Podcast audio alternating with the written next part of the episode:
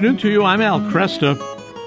You know, we like to say uh, here that human beings may, are made in the image and likeness of God, and so uh, inevitably they will uh, function in such a way that they project some kind of ultimate concern, uh, some kind of overarching understanding of life. It may be very well thought out and very conscious, or maybe something that's just picked up like measles from the surrounding social atmosphere. Uh, and we also know that uh, we've seen more and more people leaving uh, organized religion. We've seen the rise of the uh, unaffiliated, uh, the so called nones, N O N E S. And uh, my guest, David Zahl, has pointed out that people may be leaving organized religion, but the marketplace in replacement religion is booming. He's the author of Seculosity a great phrase. Seculosity, how career, parenting, technology, food, politics, and romance became our new religion and what to do about it. Uh, David uh, is the founder and director of Mockingbird Ministries, uh, editor in chief of the popular Mockingbird website, and co host of the Mockingcast. He and his family live in Charlottesville, Virginia, where he also serves on the staff of Christ Episcopal Church. And uh, David, good to have you with me. Thanks. Oh, thanks so much for having me, Al. I appreciate it. Let's take the title of the book, uh, Seculosity. I don't think I've heard that word uh, before. well, that's right. It was definitely something I put together. It's a, it's simply a combination of the word secular and religiosity, mm-hmm. um, sort of a mashup in the way that people do today.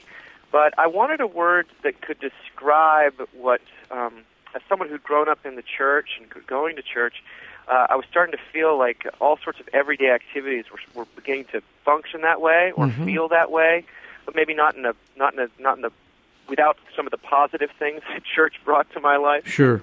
And so seculosity is really uh, my shorthand for religious uh, feeling or devotion that is uh, tar- aimed at like a, at a heavenly, or sorry, at an earthly rather than a heavenly target. Right, right.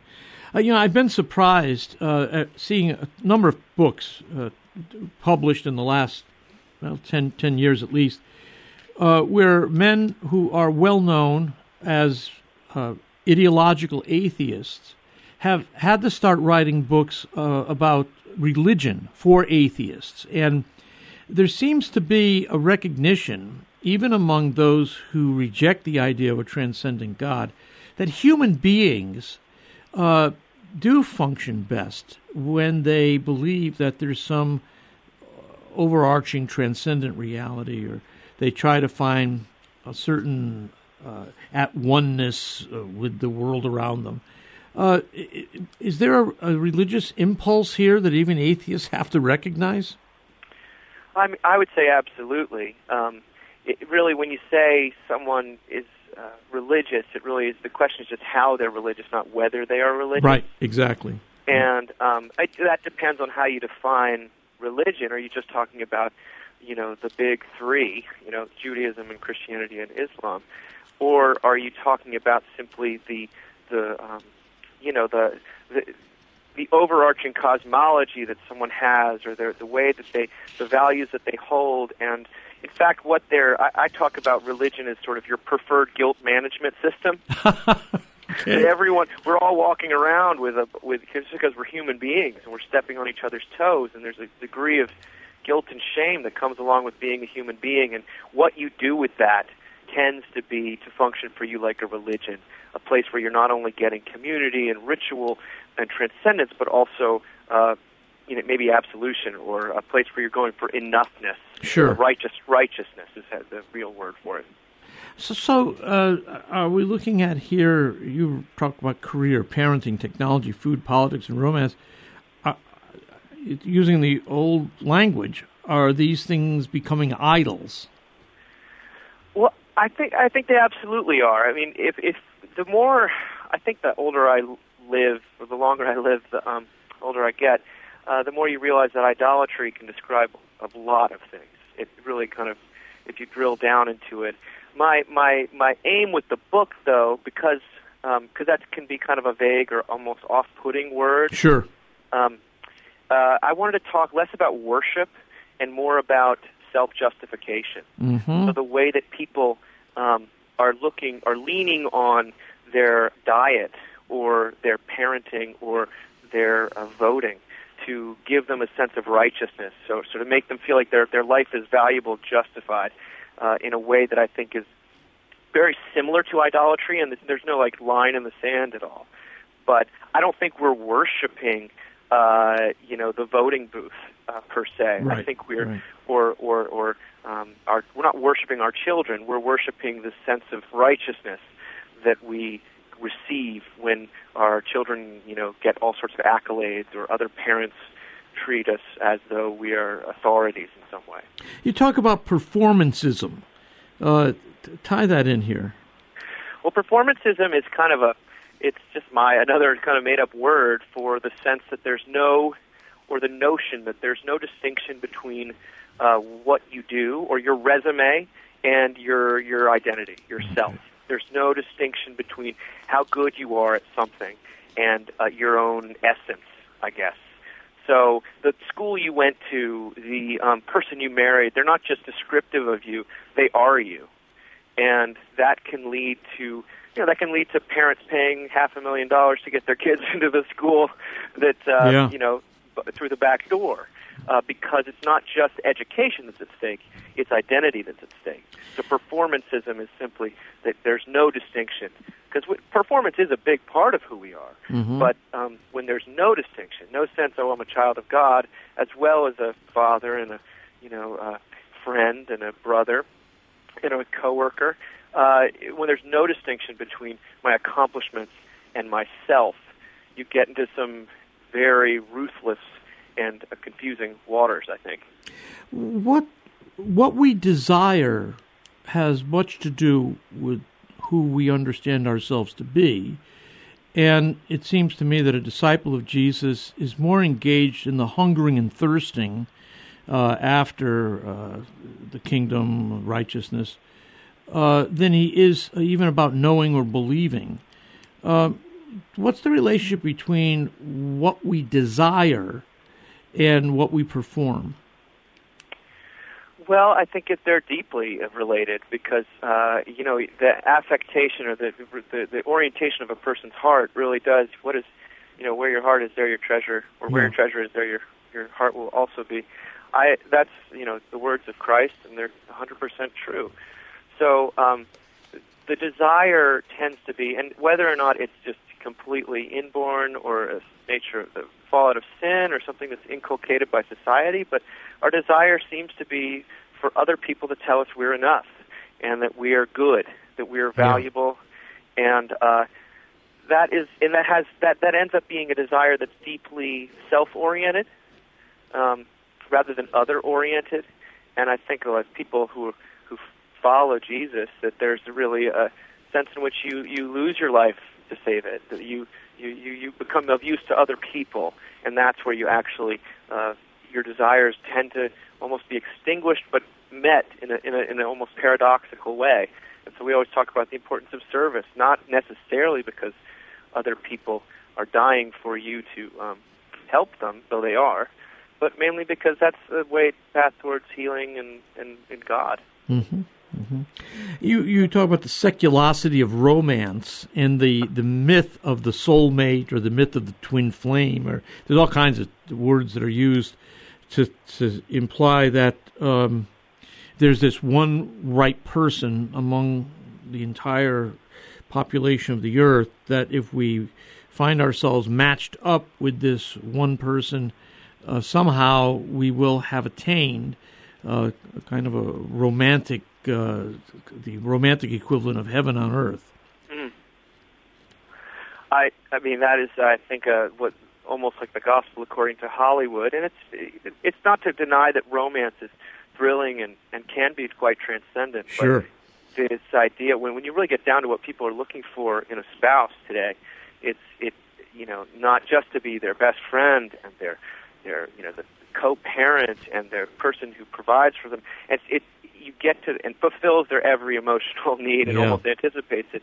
That sounds more like a savior to me than Yeah. an actual uh, person to kind of go through life with and learn to love. And um, I Well- think that, that that creates a lot of anxiety around dating and finding the right person as if only one person out there can do that, or you can only be that person to one person. So yes, it puts an extraordinary burden on your spouse. Uh, oh it, my goodness!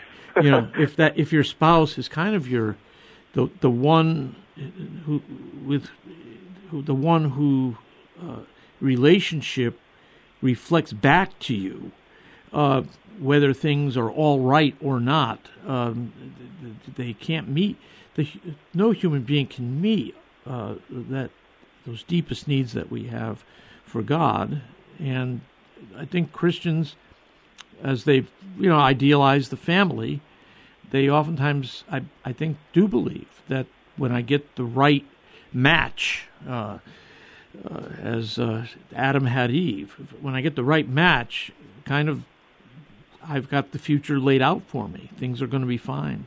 Oh, I know. Well, I mean, what's the great phrase from that movie Jerry Maguire from you know the '90s, which was "You complete me." Yes, that's, right. That's that's a tall order for my wife. Yes. But more importantly, I don't want to be the one to have to complete her because I I know what I'm like. Right. And right. Uh, maybe we can journey together towards uh, God and and other people, but.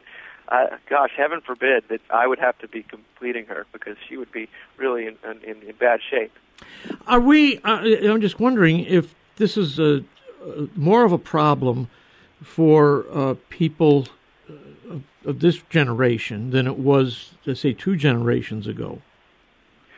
Well, I think when it comes to romance, um, it was a lot easier to choose someone a good enough uh, mate when it was you know you were choosing between the people in your apartment building or your you know your your block, your city block, or your church rather than a million billions of people online. Right. I think that that there is something that is paralyzing, genuinely paralyzing about that. I also think that the the human desire for uh, completion and for the enoughness in, in, and, and to be loved, that of course is just uh, that's uh, universal and, and timeless. David, hold it there if you will. We'll take a break, come back. My guest, David Zahl, is author of a most engaging book called Seculosity how career, parenting, technology, food, politics, and romance became our new religion and what to do about it. I'm Al Kresta. Be right back.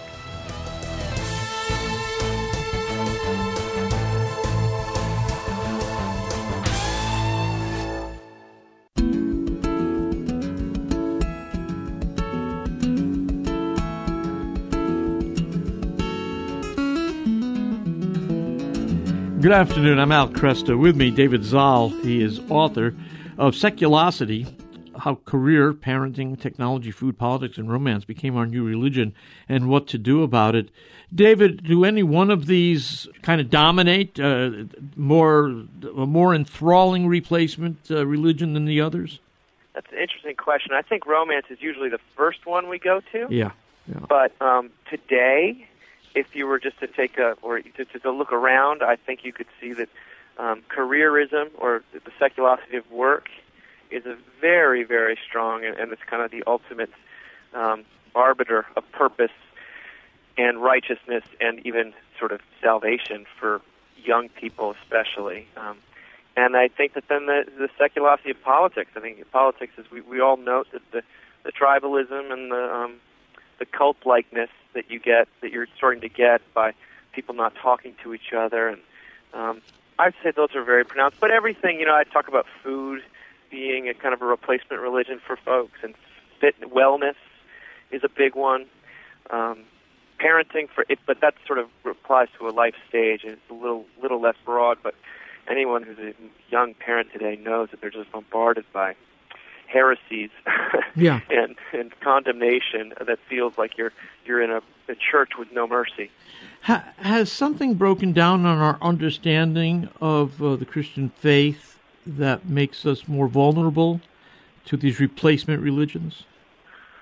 Well, that's a good question. I um, I, I think that the liturgical churches, like the Roman Catholic Church uh, and I, my church, um, we at least have the liturgy to kind of right. stick to, which is which is wonderful. I think that popular religion or the kind of mainstream, I call it Jesus land in the book.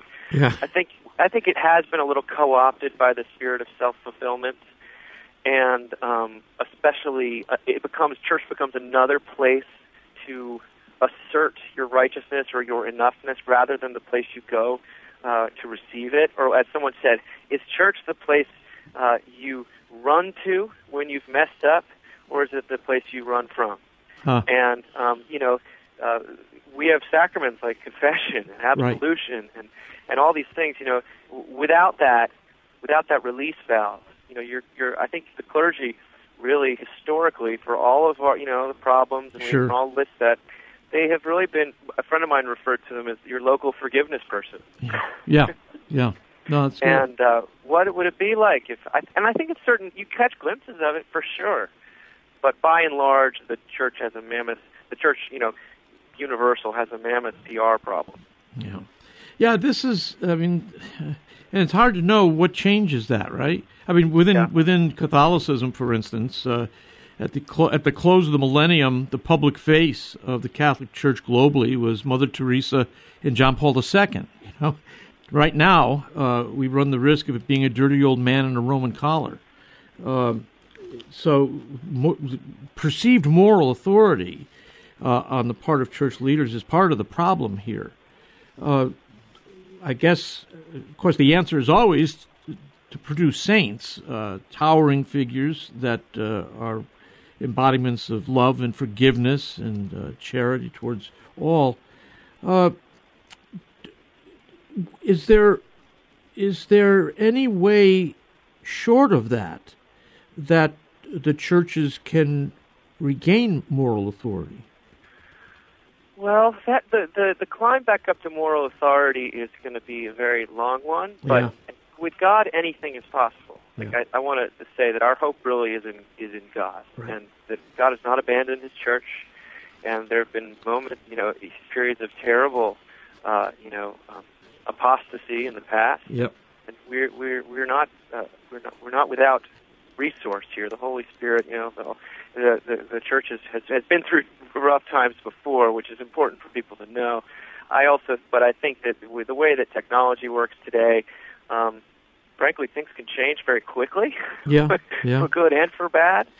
And uh, I don't know. I have I have hope. I, I think that the um, things like uh, you know with the mass, there's there's there's pauses, there's silence, there's it's so it's so countercultural when you right. really get down to it, and people are so harried and, and, and distracted and, and, and they're really afflicted by that. I think a lot of people feel powerless to absent themselves from some of these patterns, but I believe that the the church is only going to get more countercultural, uh, and in that I think that's actually a good thing.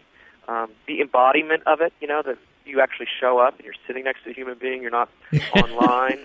right? Yeah, yeah. I think that that those are these are great things, and um, so I have I have deep hope, but, my hope is in God, not in uh, the systems that seem to have been uh, co-opted by seculosity. You know, it is interesting, isn't it, that uh, at Mass, at liturgy, there are these times of silence and pause, and you're with a, a group of people doing it. I mean, I'm, I'm trying to think, where else do we do that? Uh, m- maybe at a classical music concert, uh, you expect some quiet uh, in between movements or something. But generally, when you've got a group of people together, somebody's usually poking us to to get us to feel something, you know, to uh, to shout, to, to make noise. Yeah, yeah, yeah. That's no, and in, and in the mass, you're not only silent for the purpose of being silent; you're there to receive. That's right. You know, yeah. come with op- open hands, and and it's um, and to confess and to uh, you know to hear again and receive the, the body and blood. So I think it's that is um, again, the way that seculosity works is it seems to promise people peace, but it delivers more anxiety and more demand. It's like um, it's like uh, there, there's no um, there, it's merciless. There's there's no mechanism for any kind of uh, second chance or uh, uh, forgiveness. Right. So, as someone told me, the, the internet is just like the real world, but with all the forgiveness vacuumed out of it. yeah, and the church can be that.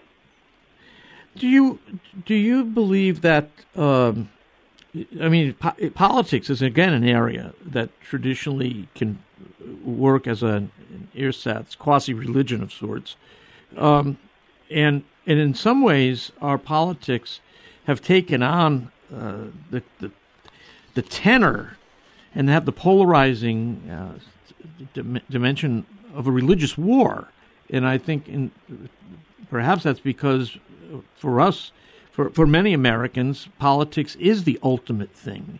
Uh, it is the way you identify with a particular community. It's the way you identify with a particular view of uh, w- the way the world is going. It's where you identify with what it means to be a good person. Uh, is, is yes, I, th- I, think you have politics has, has become an, um, a real uh, an avenue for belonging. Yeah. In in a way that I'm not sure it always was. I remember you read studies about how. Um, you know, it was, people used to be totally fine with their with their child marrying across the aisle, right? But not not with marrying a different you know religion. And right. today, uh, they're fine with you marrying a different religion, but heaven forbid you marry you marry someone on the other political side. And that just goes to show you. I, I think sometimes people's politics leads their faith rather than their faith leads their politics. Right. Right. Um, but I believe you know the, I think the gospel and the New Testament and the church at its best has done all it can to break down barriers and say we're all children of God, but we're also all sinners, and, and we're all in need of forgiveness. And um, that right now we have an us versus them mentality mm-hmm. that is not really something you can find in uh, in the you know magisterium or in the, right. in the great documents or thinkers of the church or even in Christ Himself. Yeah, uh, he just seemed to oppose self righteousness, which is kind of become the uh, you know that's that, that's underlying the performancism. Yes, that's yes. That we're um, I'm better than the guy next door. That's the most important thing for me to to be.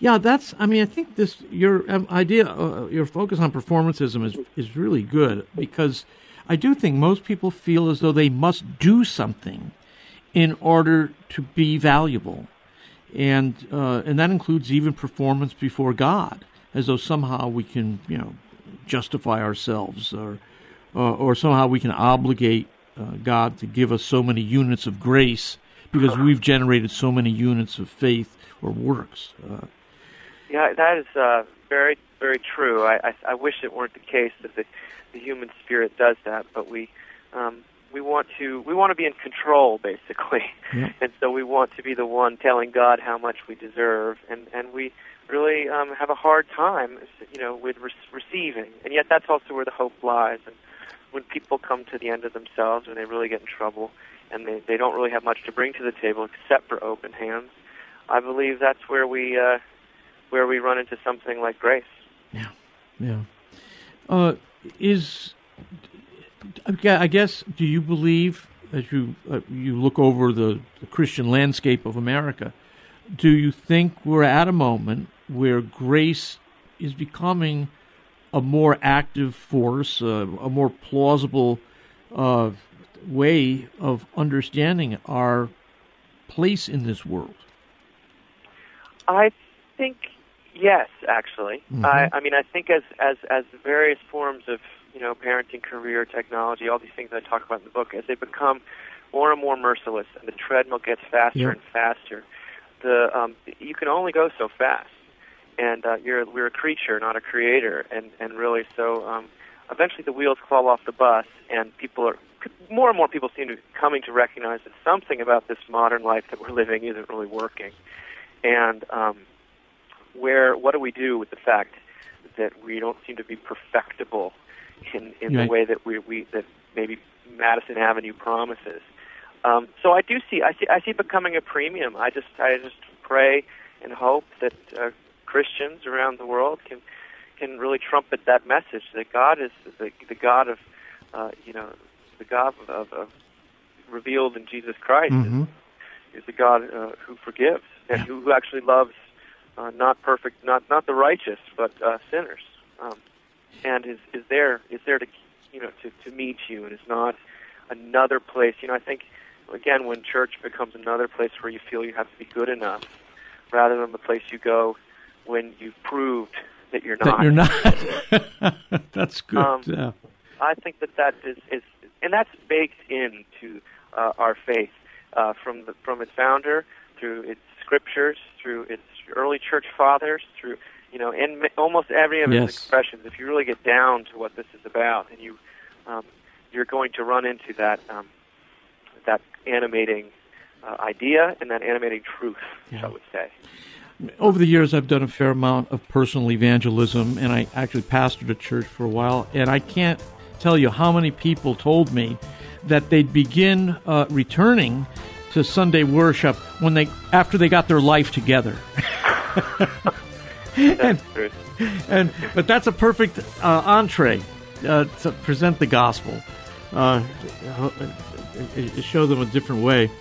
Uh, great talking with you, and I hope we can talk again. Thank you, Al. I so appreciate it. Thank, great talking with you. David Zahl, Seculosity is the name of the book. I'm Al Kresta.